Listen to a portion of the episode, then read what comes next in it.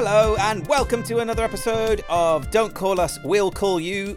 My name is Christopher Bartlett Wolford. I am your host, and we are the podcast about bad, embarrassing, mishap auditions and disasters that happen behind the casting room doors. Myself and a guest each week go through the listener submission emails about what happened to you and read them out as anonymously as we can, whilst sharing a couple of our own. This week, I am joined by a dear friend of mine, and this is a first for the podcast.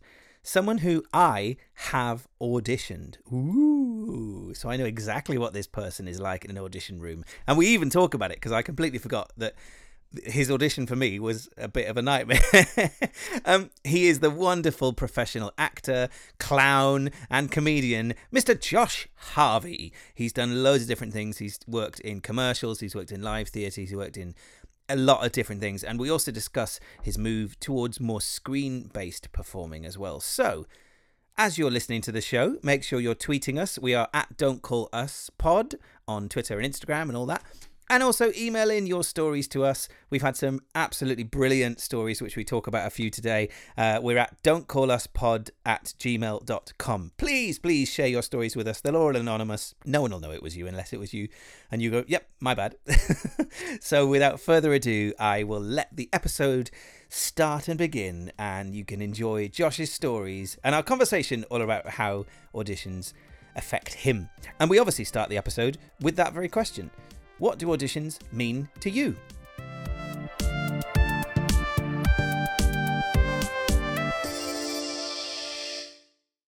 Well, I mean, I've spent probably I spent like the first three years of being an actor being kind of very apprehensive, nervous, and I don't think I got enough like I don't think I had enough good experiences in the beginning to set me up for enjoying auditions. But I mean, I've kind of trained my my mind over the last kind of like six, seven, or eight years now to to go in and in, to enjoy it. And just, I think Bryan Cranston said something really, really, um, uh, really important for me when I was um in in that period of kind of recognizing how I felt about it. Was he he always said the audition is the job, and then if you get the job after that it's just a bonus. So you're just going in with the mindset of the audition is is me just doing my job.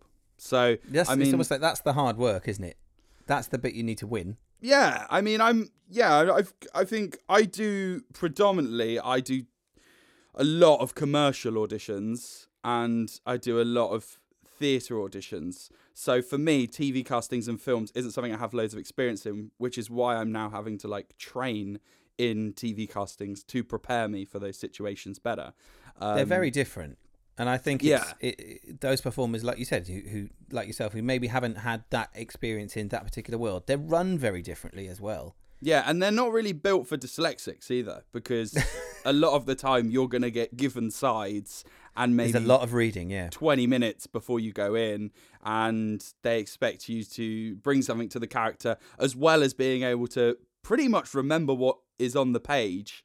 Um, so sight reading is something I've had to build up. But yeah, my feeling is is like go in there, um, and and and I always think of it in a way that they are they're lucky to meet you. They're lucky to you know see you Absolutely. and they're they're gonna you know they're looking they're looking for someone like you you know that's They why they've to invited meet you you. in they That's want the to meet you thing. and They- they, they want, want to, to meet you. cast someone good and if you know you should have the confidence i think we're all so worried these days about saying when we're good at things i think we're always very nervous about saying you know this i'm this is my strength you know i'm confident in doing this. And i think people get very nervous because they think it's not humble or they think they're going to be recognized as arrogant. And you know there are some things i'm definitely weak at and i'm awful at lots of things and i kind of pride myself at being very clumsy and and uh, you know but i you know there's some things i think i think i'm a funny person I think I'm funny. You I'm are not a funny be. person. I'm not going to be funny for you right now. I might in this podcast. I might be dreadfully unfunny.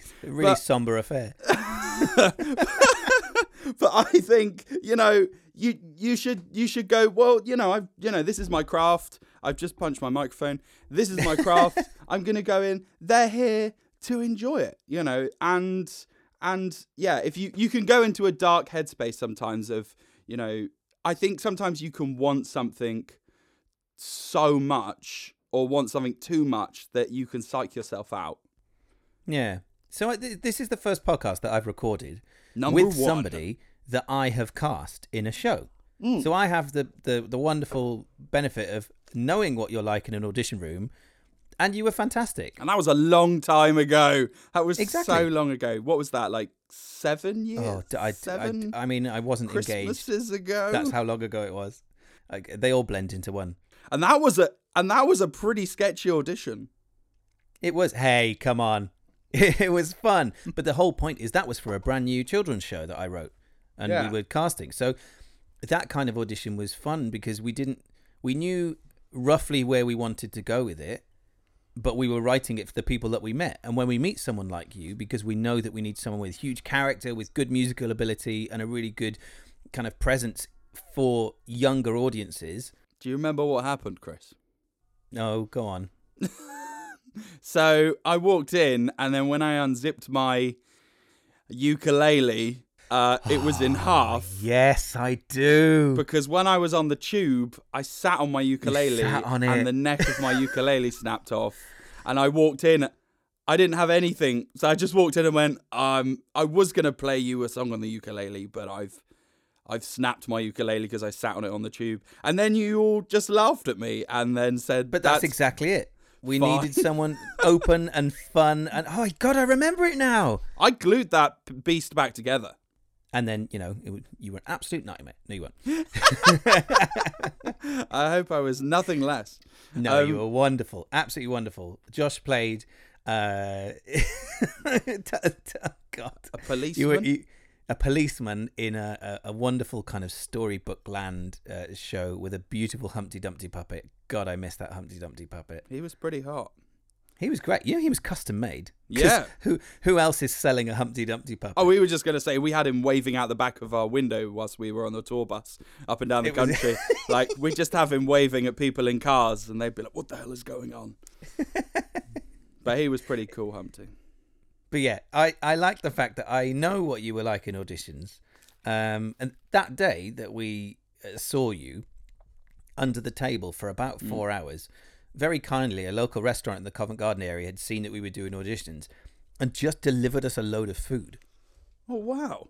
Yeah, well, it's just uh, you know, we said, "Oh, we'll come and check you out one time." When they tweeted us good luck, and they said, "Where are you?" And we said, "We're in the, the Club for Acts and Actors." What did you get? The CAA. It was it was an American. It doesn't exist anymore, I don't think, but is like an American kind of uh, Southern kitchen barbecue restaurant. Oh, So it was loads of fried chicken, like collard greens, uh, ribs, and ch- it was amazing. Oh, mate, but we were like, great. but we were there were so many people to see that we were like we really want to stop for some food but we can't stop for food so in between people we had like 35 seconds to slam some fries into our face which oh is yeah. not a process i'm a, a stranger to but it, I, I was really worried that when you walked into the room it would absolutely stink of fried chicken I think that's one. I think that's the thing I want in auditions. I think I, that we've just worked it out. I think if I go every time I go to an audition, there should be food. If you're not paying me for my time, but if I'm turning up and there should be like a little buffet. well i always brought sweets to the auditions I had a big bowl of sweets to the auditions, so that was that was a thing that I tried to do because you need that sugar boost afterwards if you put all energy into it. I mean, it's not fried chicken. I mean, I'm vegetarian, so it wouldn't do much for me. But like, if you had an You can pick it up American, and throw it on the floor. this is awful. I hate it. Now, Thank you very much, play Josh, my track. singing for us. Uh, would you like a, a thigh or a wing? Uh, have you got a vegan option? Very good. or singing with a mouthful of chicken. Yeah. I I have yeah, never mind. I've done that before on stage when someone caught me out in an improv show. Oh dear. Right. I'm gonna hit you with uh, the first submitted story of the week. Go on, go for it. Uh, this is from an actor who was going for an Actor Muso children's show. She starts. I once had an Actor Muso audition for a studio panto production of Jack and the Beanstalk.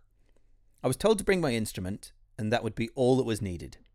So it was already quite vague. I quite like that. Just turn up with your flute, please. Okay. I turned up, and it was a group workshop improv audition. I didn't know this. On entering the mirrored studio, You could see the mirrors were artfully adorned with photocopied pages of A4. Once introductions and warm up games had been and gone, we were told to go and look at the walls, so we did. The photocopies were all about farmyard chickens. Photos, facts, conditions for egg laying.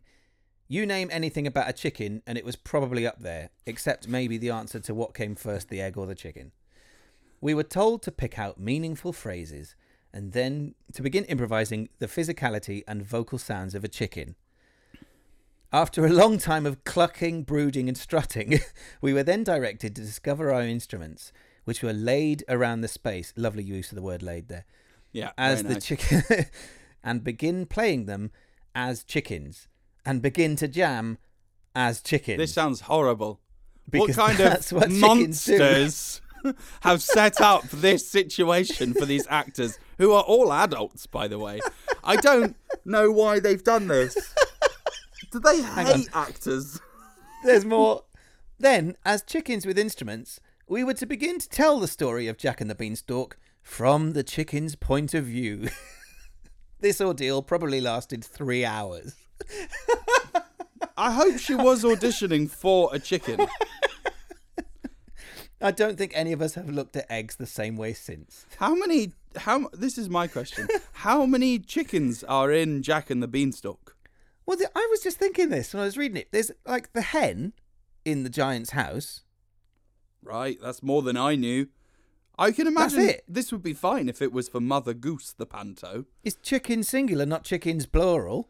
Yeah, I mean, I mean, ev- yeah, that sounds intense. I mean, that's one of those group, and she didn't even know it was a group workshop audition, so she just turned up and was just, oh, that's, and I can't leave now. So, I, I don't think anyone really enjoys workshop auditions. We all have a mild hatred to them, whatever they are, because it's, it's a lot of effort. Also, sounds a bit degrading. I mean, I c- oh, I can't imagine doing that for three hours. I mean, I, I've personally, I've done a few workshop auditions, but if I had to do that much rubbish, I'd probably start doing it. I'd be doing it ironically. I mean, as I think, because we all, I think most people generally dislike workshop auditions anyway. I think especially for theatre shows and especially for a panto. I think I think because we generally all dislike them, we should just go in with you know an attitude of it will be what it is anyway. And I'm sure you know once you come out of it, you're fine with it. I think it's just because you're juggling more than than just your own um performance you also have to like choose a moment to have a spotlight you can't you have to be gen you have to be generous which i think is a good skill anyway but like it's very difficult when there's loads of personalities in the room and like you're having to like Yeah. sometimes they get you to devise and they watch you as you devise and so it's not like a it's not like a authentic situation of of creating theater or comedy or whatever you're doing because you're being you're being actively judged on how you're interacting with human beings which is is is a is a very it can be a very damning scenario. I'm a very loud person. I choose my moments and I like everyone to be involved and I I I kind of act as sometimes like a glue and like I throw ideas out there. But I'm very aware that I'm loud. So I know that I can um, I can shape that. But like for some other people, you can be in a room full of people who honestly don't give a shit. And you might Yeah, not it's- get heard and you might not, you know, at least with a you're being in a pairing or in a three or you're on your own it's you get you get the chance to deliver what you came to deliver i think You might also not have chemistry with anyone else in the room. Mm. You know, when it, say for instance, you you know you go through the casting process of a, a play or something. There might be it might be a four hander. Mm. Those four people will, that are going to be on stage are going to have good chemistry on stage. Whether Yeah. they like each other or what is irrelevant, but they will have good chemistry on stage. But if you're putting a workshop audition, and there may be a 50 people going for the play in total, you might end up with people that you just don't creatively gel with, and then that's that's the skill mm. of that kind of audition, and it is hard. And going into your first workshop audition is is a tough it's a tough thing, like you said. do you think it's how important do you think it is to be likable in an audition how much do you think that comes into it when you're casting someone I think I I mean I can only speak from my personal experience of casting things, but it's a big thing because you have to know that you're going to be working with this person for Mm. any anywhere from two weeks to a year or two. Where if Mm. it's a, you know if it's a big West End show or something, or if it's a, a long tour, you have to think of the conditions of work. You have to think of is it going to be an intense situation? Is it going to be a bit more of a relaxed process? Have you what's your rehearsal time like? You still have to know that you're going to be able to get on with these people and and, and if you're a performer at least as well. Mm. Yes, it's a job and that should always come first. Yeah. But at the same time, you, you know, you, to be a likable person, you're going to people are going to want to work with you a little bit more if you're you know, you have a nice demeanor about you. Yeah, yeah. And it depends on the, the, the person casting it or the director because that might be more or less important to that person as they might not be spending that much time with the person. I've worked with some like incredibly incredibly talented people who behind the scenes are they're a nightmare to be around. It's it's it's it can be very difficult. But you can see that when they're on stage or they're on screen you're like, "Wow, you're you're really impressive. I can see why they cast you." But they had no idea what you'd be like to spend you know, three hours an evening in a dressing room with or in a tour bus or whatever. So Yeah. it it I suppose it comes down to like the balance of what what the director or the, the casting director wants.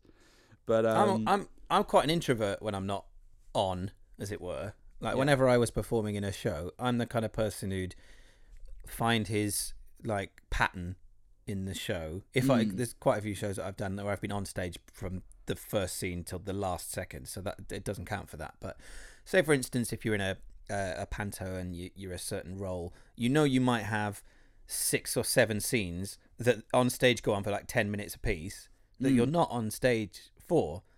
So I'll you know I'll set up a PlayStation or something and and get it or put a movie on or box sets and know actually I've got 20 minutes here I can fit one episode of this in if I've got the tannoy on.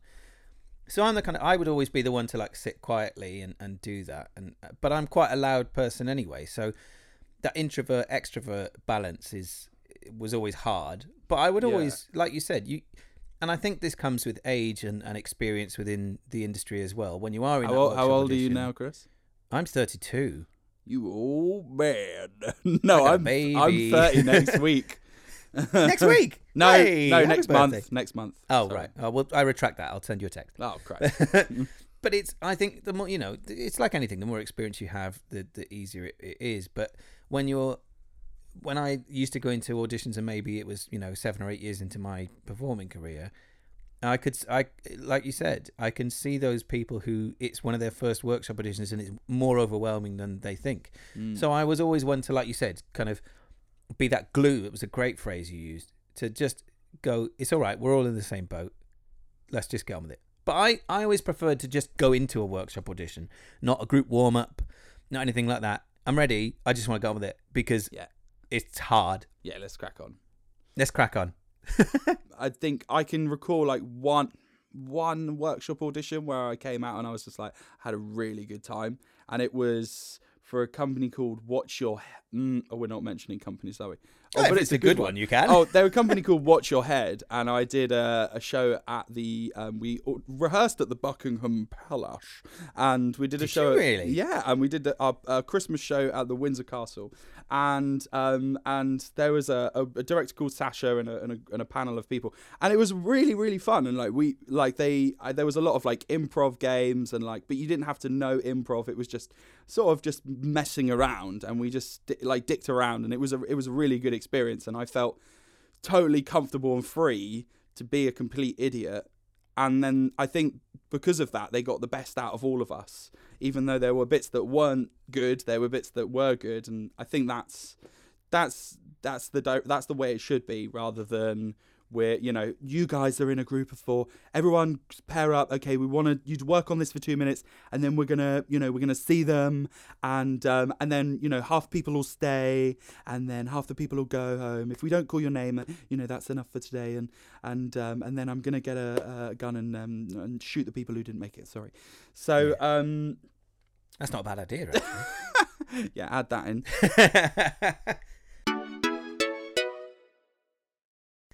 so come on, hit me with a hit me with a time in an audition for you that it didn't quite go the way you were expecting the day to go.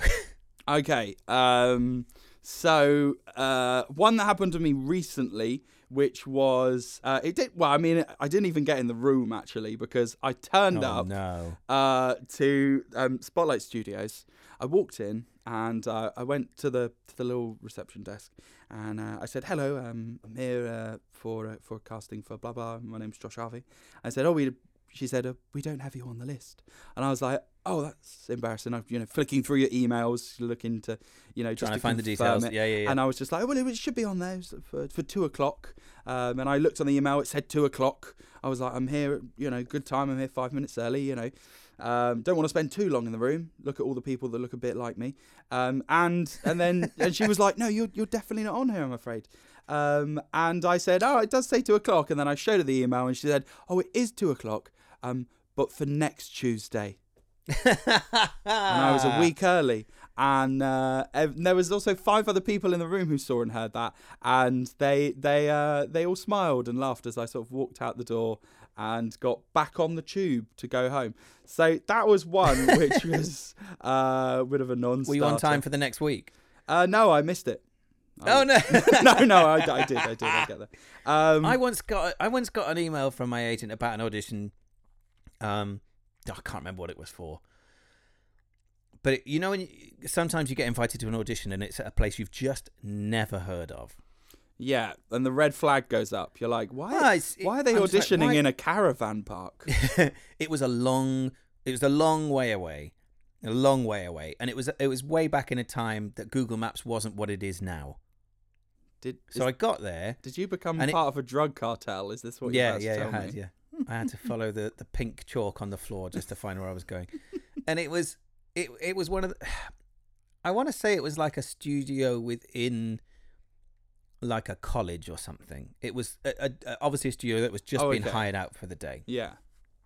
and I, at the time, I was living in Dartford, so I had to get from Dartford to like west, west, west London, somewhere I've never heard of, and it was a long, it was a good like two-hour commute to get there on a blazing hot afternoon.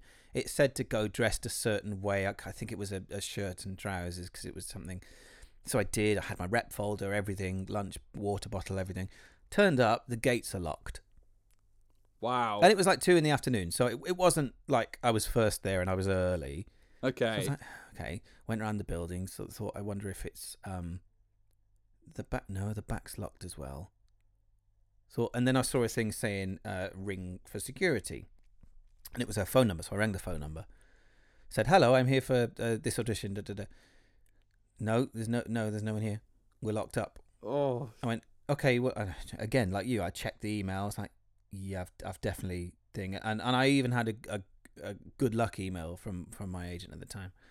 So I don't know. How kind. So I rang my agent. I said, you know, I'm here. That I can't find anyone. Could you email them and, and say it was? I didn't. You know, was, things were run a bit different then. So can you just tell them I'm here and, and to come and get me? And then I got sent a number, which was great. So I called them. I was a month early. Wow. that is A is month That early. is early. And I looked back at it, and I had actually been given the wrong information. Uh, They literally told me to go. I Don't think it maybe was the sixth of June or the seventh. don't try of and palm this off as their fault, Chris. You No, were no, a no, it month was, like- early.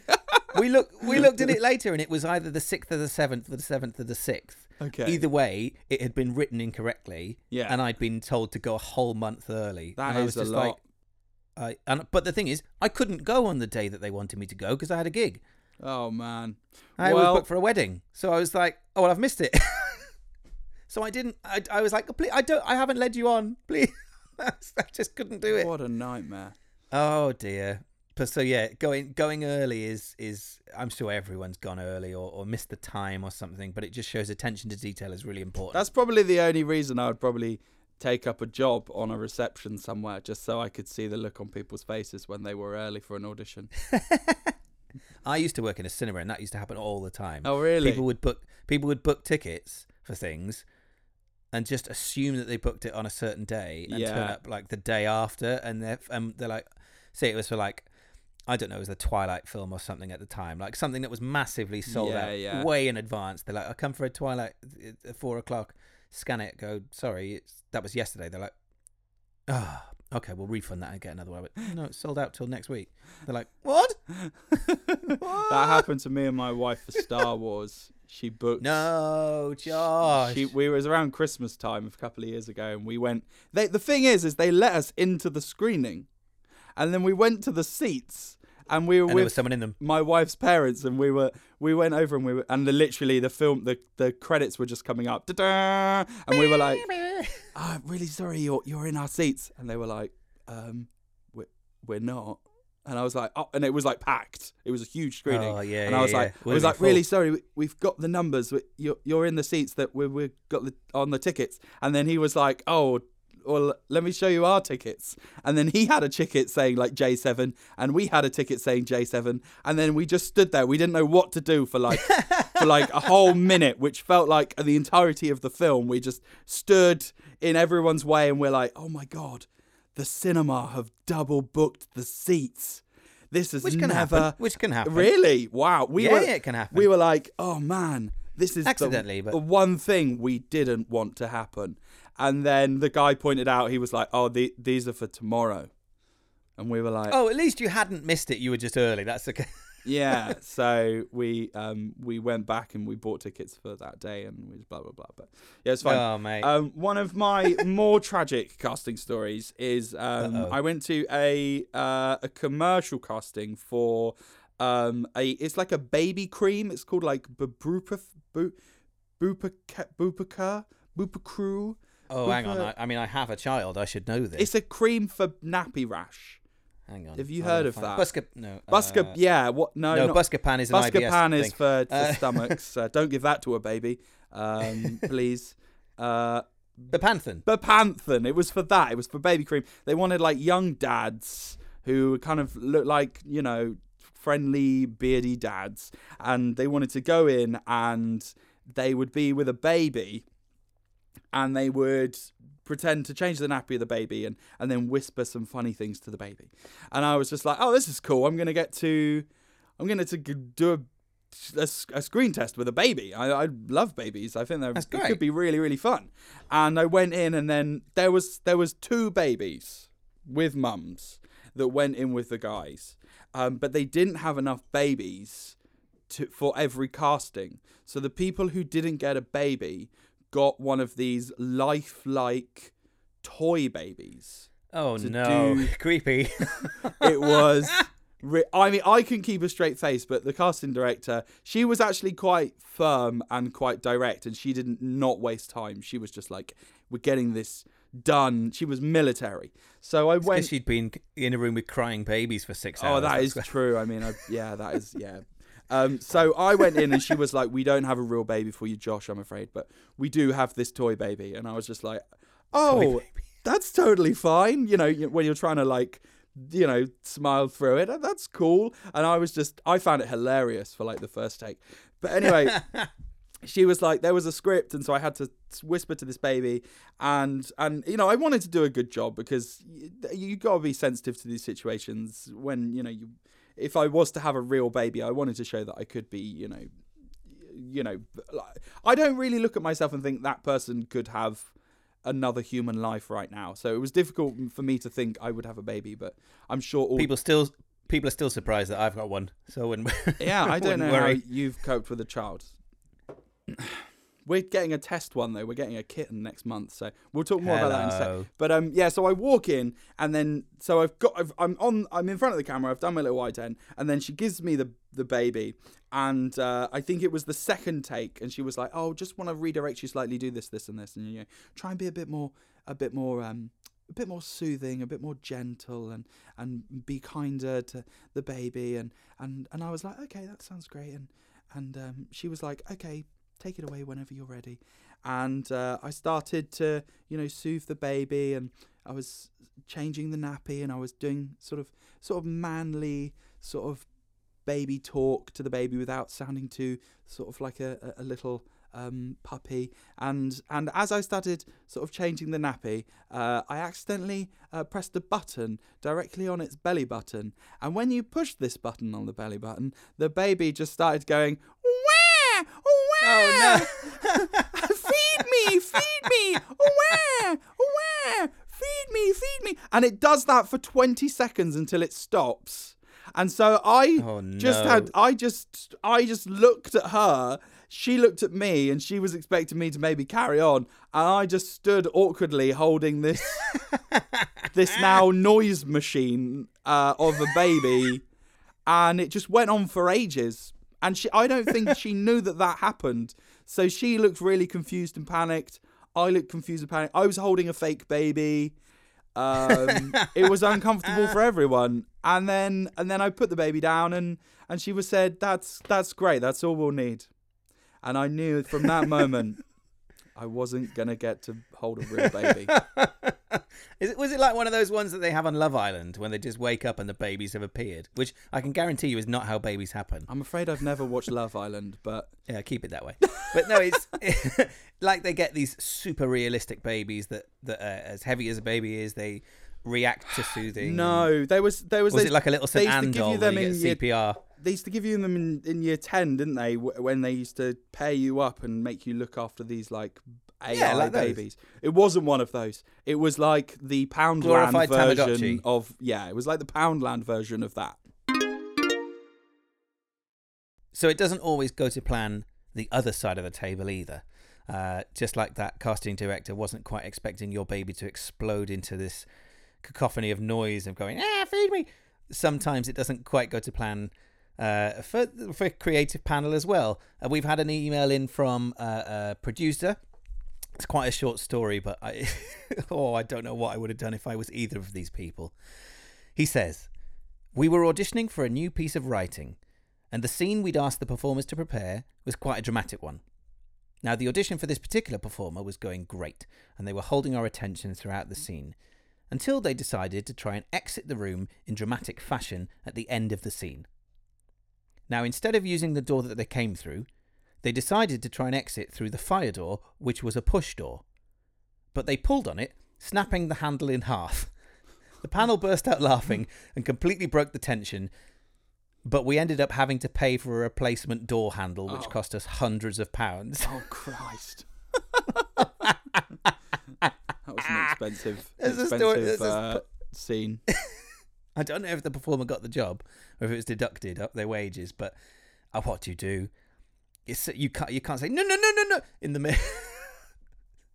just let it was- happen just I let it happen ex- half expecting them to say it was a fake door fire exit and the person went two floors down or something, but oh, how much force would they have had to pull if the handle snapped in half? yeah I mean who was who was in the casting the Hulk Yeah, the last two lines of the, the scene were Hulk smash. it was, it was Avengers the musical. But have you ever broken anything in a in an audition room? I've broken a couple of chairs by mistake. Oh, I don't know. I don't know if I've broken anything. I've definitely fallen over things. I, I oh, I, I did break a, a music stand when I was about to play my trumpet once, and then I Oh, went mu- on to play the trumpet terribly. Music stands deserve to be broken. They're the worst things in the world. Oh god, I hate music stands so much. And I am a musician, so I'm allowed to say that. It's one of those ones where you fold it out into like a thousand yeah, pieces, yeah. and then it turns. It into looks like a weapon. Yeah. Yeah. in the mi- I was doing a gig once, and I uh, it was a um, it was a conference gig in a, a I think it was a Marriott hotel in Stoke somewhere. And we'd done like we'd done like a flash mob set in in the dinner, which was great, and then we were staying to do the the whole evening gig and DJ and everything.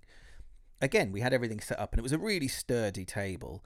So we had mixing desk on it, laptops on it. Again, we had some water one end away from the tech stuff. I, I we were singing Superstition. There were three of us, so you know, mic stands, harmony, routines, everything. We just had this almighty crash behind us, and the ta- the table, which had been set up for a good eight hours by now, with everything on it, had just broken in half, knocking all the power out, all the electrics out. Water went all over the stuff, all over my laptop, the equipment. It was absolute chaos, and it took us about half an hour to set it all back up. Oh, Well, we had about 350 people just kind of looking at us, waiting for music to happen, going, "Can you play some of this instead?" I'm like, "We can't play anything at the moment, I'm afraid." So, we can. I mean, that is a show Wet, Wet, I definitely would have remembered. Oh my goodness! But I didn't know what to do. What to do? We asked, you know, we, we got the equipment from the venue. They said this. Play us, play us out, Johnny. yeah, I under the mean- sea or nothing. I mean, the shows where things go wrong are the ones that you remember for the rest of your life. The things that happen that go yeah, the worst is like, well, no one's ever going to get to see this happen. I went to I went to a charity gig at the Palladium uh, for a really it was a really positive course it, um, um, positive cause for um, what was the ice bucket challenge everyone did uh, the ALS ALS Society. yeah, it was for that.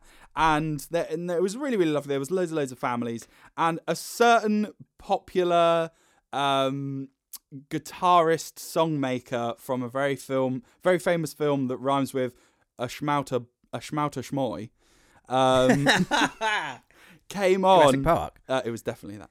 And he came on with his guitar, and he, pl- you only got five minutes, and then you were off.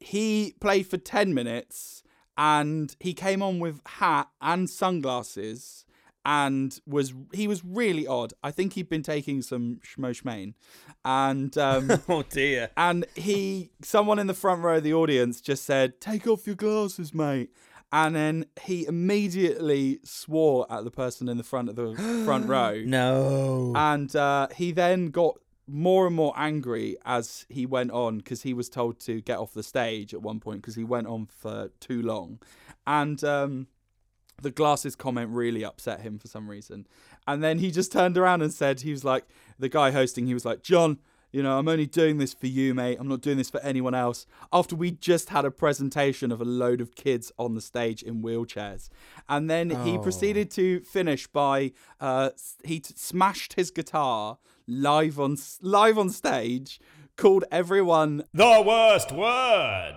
and then left. And we were all in the audience of the Palladium, like, this is amazing. We're I bet never donations gonna. went through the roof. Oh, we're never gonna witness this happening ever again. This is He wasn't a character actor or anything. No, no. He, I don't know what was happening. I mean, you could probably deduce who it was. I later Googled him and found out that he does this at festivals all the time um, because he has a bit of a problem. But it was, it was insane. It was just like, it, and then the host came back out and said, "Oh, I don't know what he was upset about. I think it's because he lost the raffle." That's not going to top it. How do you, t- as a as a compere and an MC, how do you top that? I don't know. It was. me. I mean, I will never forget that evening now. Um, but you know, weird things happen on stage.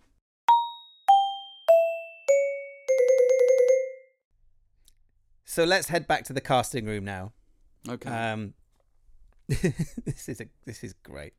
Is it, again? This is a, a an instance of it just your mind kind of fixating on one thing and getting carried away with the moment, and then completely reverting to the wrong piece of information. Uh, this is from an actor uh, that was going for one of their first uh, musical auditions after Ooh. graduating. Pressure. They say, one of my earliest professional auditions was for a rock musical. We needed to bring in musical th- a musical theatre piece and a classic 80s rock song. Now, that's like my dream audition to sing 80s and musical theatre. When I was a performer, that was like, yes, please. That's that's like what I was brought up on. Okay.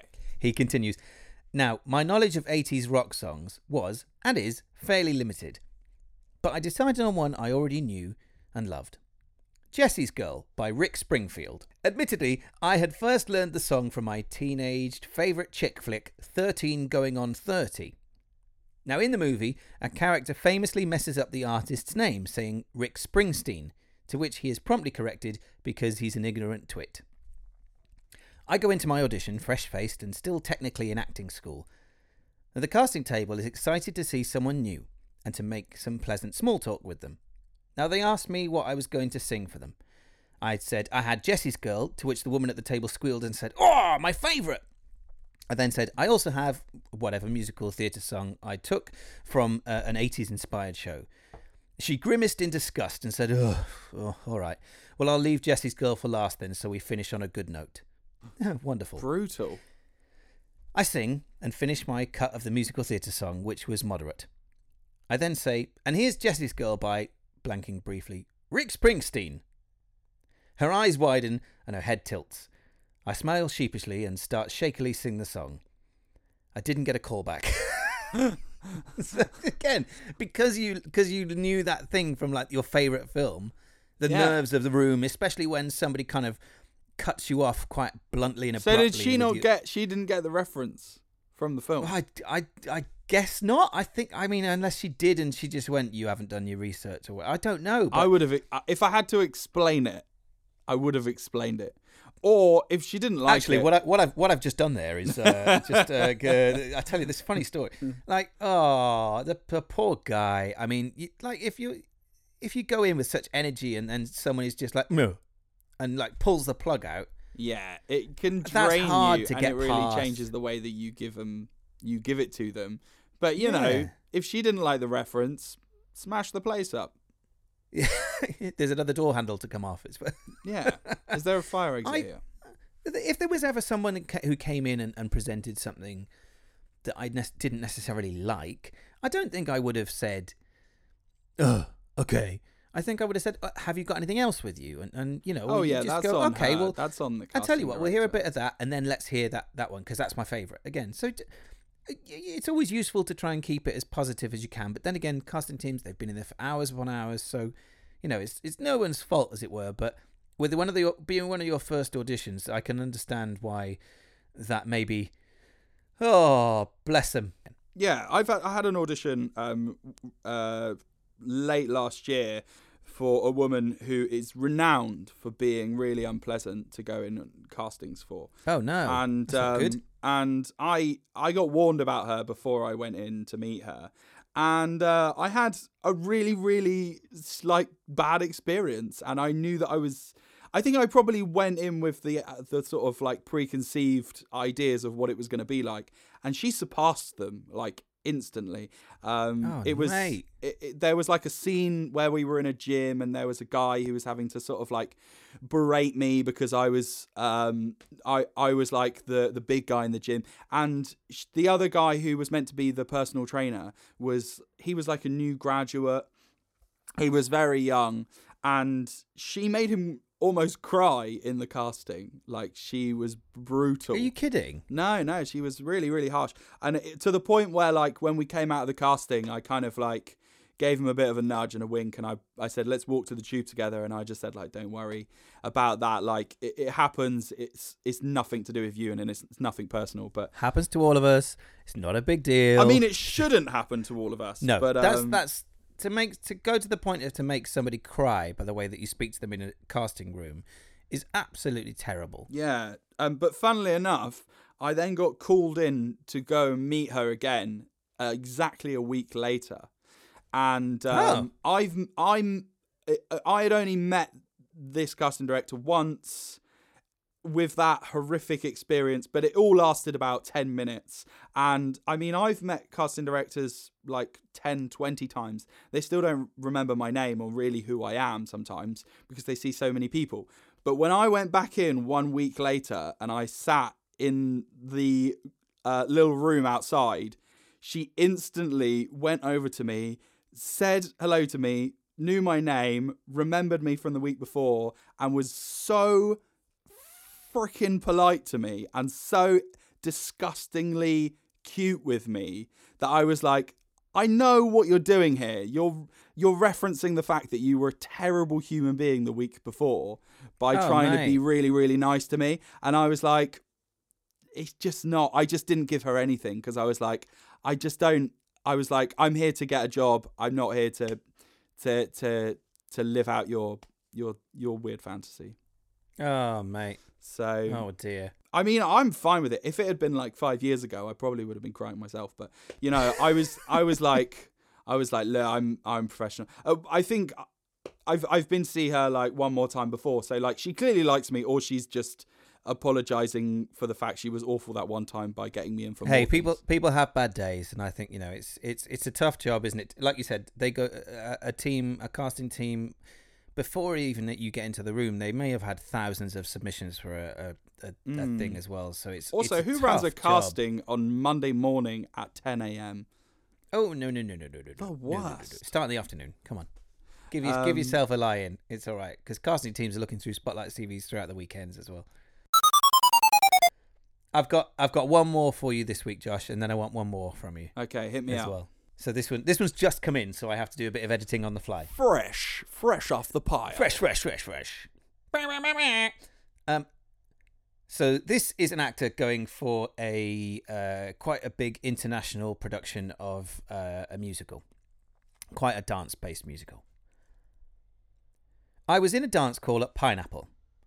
The resident director and choreographer are marching us through this fairly complex choreography. Crazy hard, because I can dance quite well, but hard enough to push you. They are direct.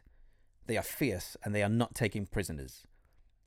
Now I'm executing a roll on my bum into a split with my legs in second position, in the air, on the floor, and rip. My tracksuit bottom split all the way down my crotch, exposing my, thankfully, dance belt covered genitals. you could hear the rip all the way through the room. There was a full on sound of it. This, and we can all imagine the sound straight away. this happened right in front of the resident choreographer. She looks, having spent the whole time being quite militant, tries to suppress a lot of laughter. I carry on with the dance, and at the end, I have a recall to get in. I have a recall to get to in Ealing for a different tour and have had to leave early. I asked him if I'm needed for the afternoon, and the resident choreographer says, No, thank you, darling. I've seen quite enough of you already today. oh, that's great. I love it. That's great. I mean, choreographers must have had that happen so many times. Oh, Especially for someone if, if they haven't been to a dance call or they weren't particularly dance trained, but they have to go to a movement call or anything and they just wear the wrong thing. yeah. I mean, Oh, they didn't me. sound like durable trousers, but I mean, No, I have well, no, clearly not. I have great admiration for like dancers and musical theatre trained actors who have to go to those those calls where they're all in the Pineapple Studios, all sweating and elbowing to to to get through to the next round. Like I have so much appreciation for what they do. Um, I put my foot through a shoe once. put your foot through a shoe. Yeah, I can't remember what it was, but we had to do like a lunge or something, or there was like a, a, a really kind of emphasized like angular angular thing on my right leg. So I kind of put my right leg out as if I was doing a lunge, and my foot hit the floor, but my toes carried on. And my shoes just kind of separated and went like that. Nearly tore all of my muscles at my leg. I was Those like, poor "Ah." shoes. Poor me. I think I'd rather the I don't shoe flex. thing I'm not that than, flexible. than my crotch coming out. but they were the shoes I had to wear home. Nothing a little duct tape on sort out. Don't worry. like flapping as I go on the train back home. But oh goodness I think me, we need these stories though. I think that's the thing I'm taking away from that is like these are in the moment Cathartic, they're probably terrifying, but they're they're they're really they're really good, you know, they're really good things to help you carry through this really um horrific and messy industry that we're in. You know, it reminds everyone that everyone's human as well, and Yeah. also the it happens to everyone, and it's absolutely fine. You can throw them away, and it doesn't matter whether it's a you know a negative uh, personality experience like you've mentioned. Or it's you ripping your crotch in the middle of a dance. and they'll call. definitely Like, remember her. They'll remember you. Well, actually, the next line says, "The good thing is the casting director gave me a call by the next day uh, to come in for a lead role in a different production, so I obviously stayed on their mind." Exactly. There we go. So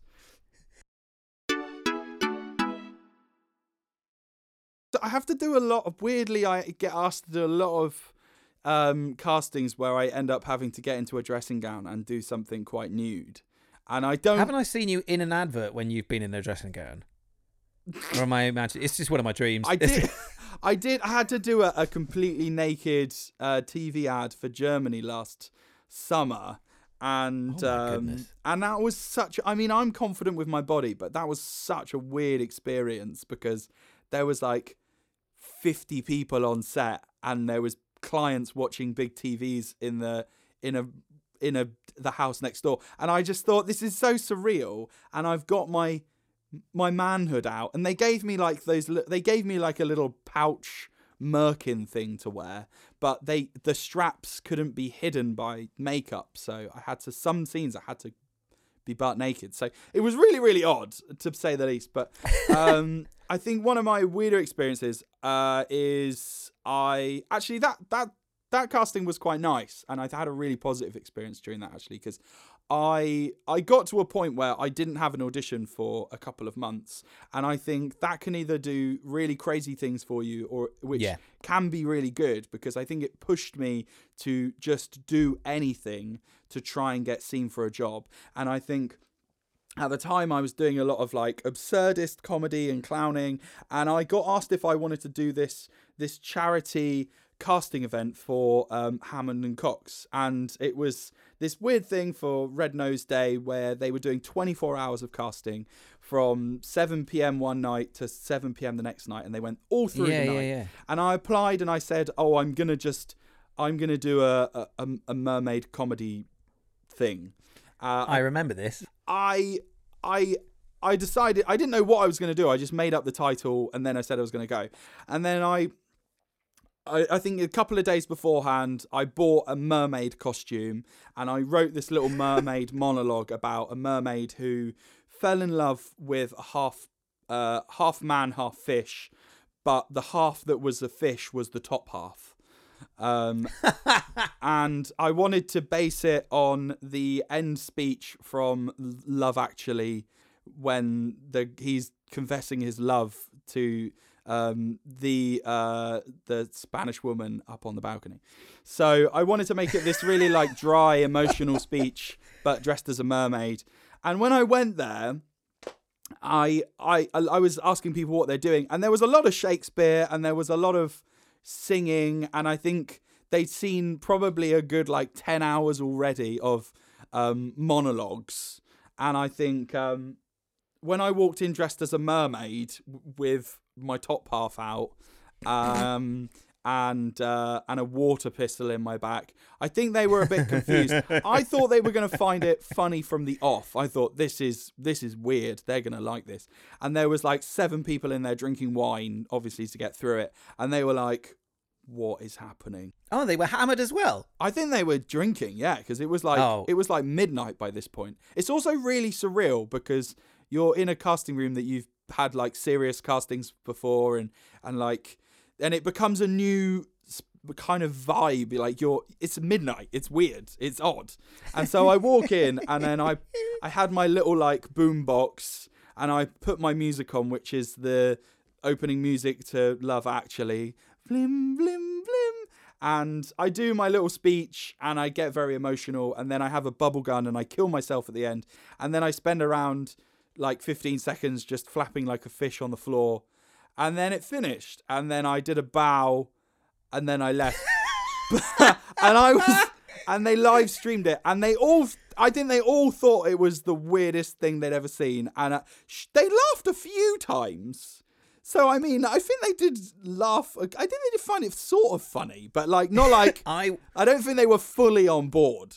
Um, did you did you bow and just say thank you very much for your time? And then, yeah, I mean, I, I did. I just I was like I was uh, yeah, I just left and then and then um that was on like the Friday night and then on the Monday I get an email from uh Tom or Michael and they just said, "Oh, really like what you did. That was really really weird.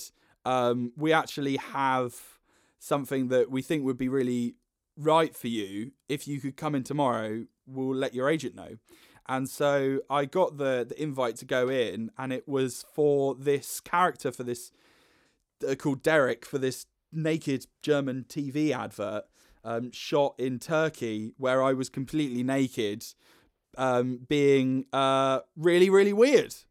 And so I went in, and they and they would just they just referenced like just do the same thing you did before, but with this other script. And so I did that, and I was very comfortable because I think when someone invites you in personally from a positive experience and you have like a mild connection, it gives you that Yeah. really nice feeling that we love as actors, which is that that like recognition that we're good at what we do. And so those like good vibes really pass through into like into other stuff you do with them. So like when I went in, I already felt like I'd I'd already got the job, even though I hadn't or may not get the job. I felt really good about it. So Um, so when I went in and did my stuff, I you know it was it was really fun and I had a lot of fun with it and and um, more so than I would if I just got a casting. And then I got the job and I went to Hey. film and it was a There we go. yeah it was a really nice sort of through line for getting a job. Like it was one of those really nice experiences that um, that I will I will take forward because it was it was just it was really lovely. You're the naked mermaid guy. Naked Mermaid guy. Before we go, we like to ask all of our guests what's the one addition to auditions that you would make to either make it better or to enjoy it more or you think would be a really good improvement to the whole process? So I think before you go into your casting, both you and the casting director should share one embarrassing sentence. You don't have to reference it or explain it. You should just do a little bow and say, I drink yogurt through a straw. Or I kiss my cats. Or I wear socks with flip flops. And then do your Oh, audition mate. because then I think what we were talking about earlier about everybody is human, it will make us seem more human, and then we can feel relaxed in the room. So what would yours be? I would bow and I would say, what would I say? There's so many things I wouldn't want to share on this podcast. now I know that I'm not anonymous. Um, mm, Mine mine would be I have a genuine phobia of bananas. genuine phobia of bananas. Genuine I can't I can't I can't even say the word. you poor man. That I can't I, I can't. That's a Um, that's a really good idea, Josh. I I have a rubber ducky in my bath still. Oh, that's good. That's just that's just cool. That means you're an adult. well, Josh Harvey, thank you very much. Thank you so much, Chris. and there we have it. Another episode of Don't Call Us, We'll Call You. A huge thank you to Josh for joining me over Zoom, uh, remotely, of course. We were still very, very much in lockdown when we recorded this. Um, Josh is incredible. He's got uh, some wonderful, wonderful work going on that he's kept going throughout this this kind of period with No Theatre as well. And he's a wonderful member of the Lampoons Comedy, uh, who have done a load of sketches and video content. You can find them on Instagram and Twitter as well. We'll make sure we share some stuff to our stories in our Twitter this week as well. You should definitely go and check them out. Also, in the podcast description and on Twitter, we will make sure we note down Josh's two choices for organisations that you can help during this time of uncertainty for theatre. Um, we'll link them below and also on our Twitter. So please do, if you're able, make sure you help them. And also, as the week goes on, please tell everyone about the show. We have such a good time interacting with you guys and making sure that all of our stories come from the very heart of the performing world. Every week, my emails go ping, ping, ping, ping, ping, ping. And it's one of my favourite things to sit with a coffee, read your submissions through, decide which ones are going to go in which episode, and just, I just cry with laughter. Some of you are being so honest, and I. I salute you all. I salute you all. Also, obviously, I've got to relive all of mine, which is horrific. um, do share the show, like we said. Also, if you're able to and you fancy it, make sure you give us a review on Apple Podcasts or Spotify or anywhere you can. It's a simple thing you can do to help the show. It's free theatre content, free performing content, and it, and it genuinely helps us reach some new people and tell new people about the show. So if you've enjoyed it, make sure you tell someone new, and then hopefully we can turn them into a new friend of the show and learn all about their disasters too. And if you're not a performer, you can just chill out and uh, just laugh along. It's great. Thank you so, so much for listening. We are going to be back next Friday with another episode. Uh, we release them at 7 o'clock on Friday mornings, so they're all there when you wake up. But for now, have a lovely week. Stay safe, wash your hands, wear a mask, and remember don't call us, we'll call you. Goodbye!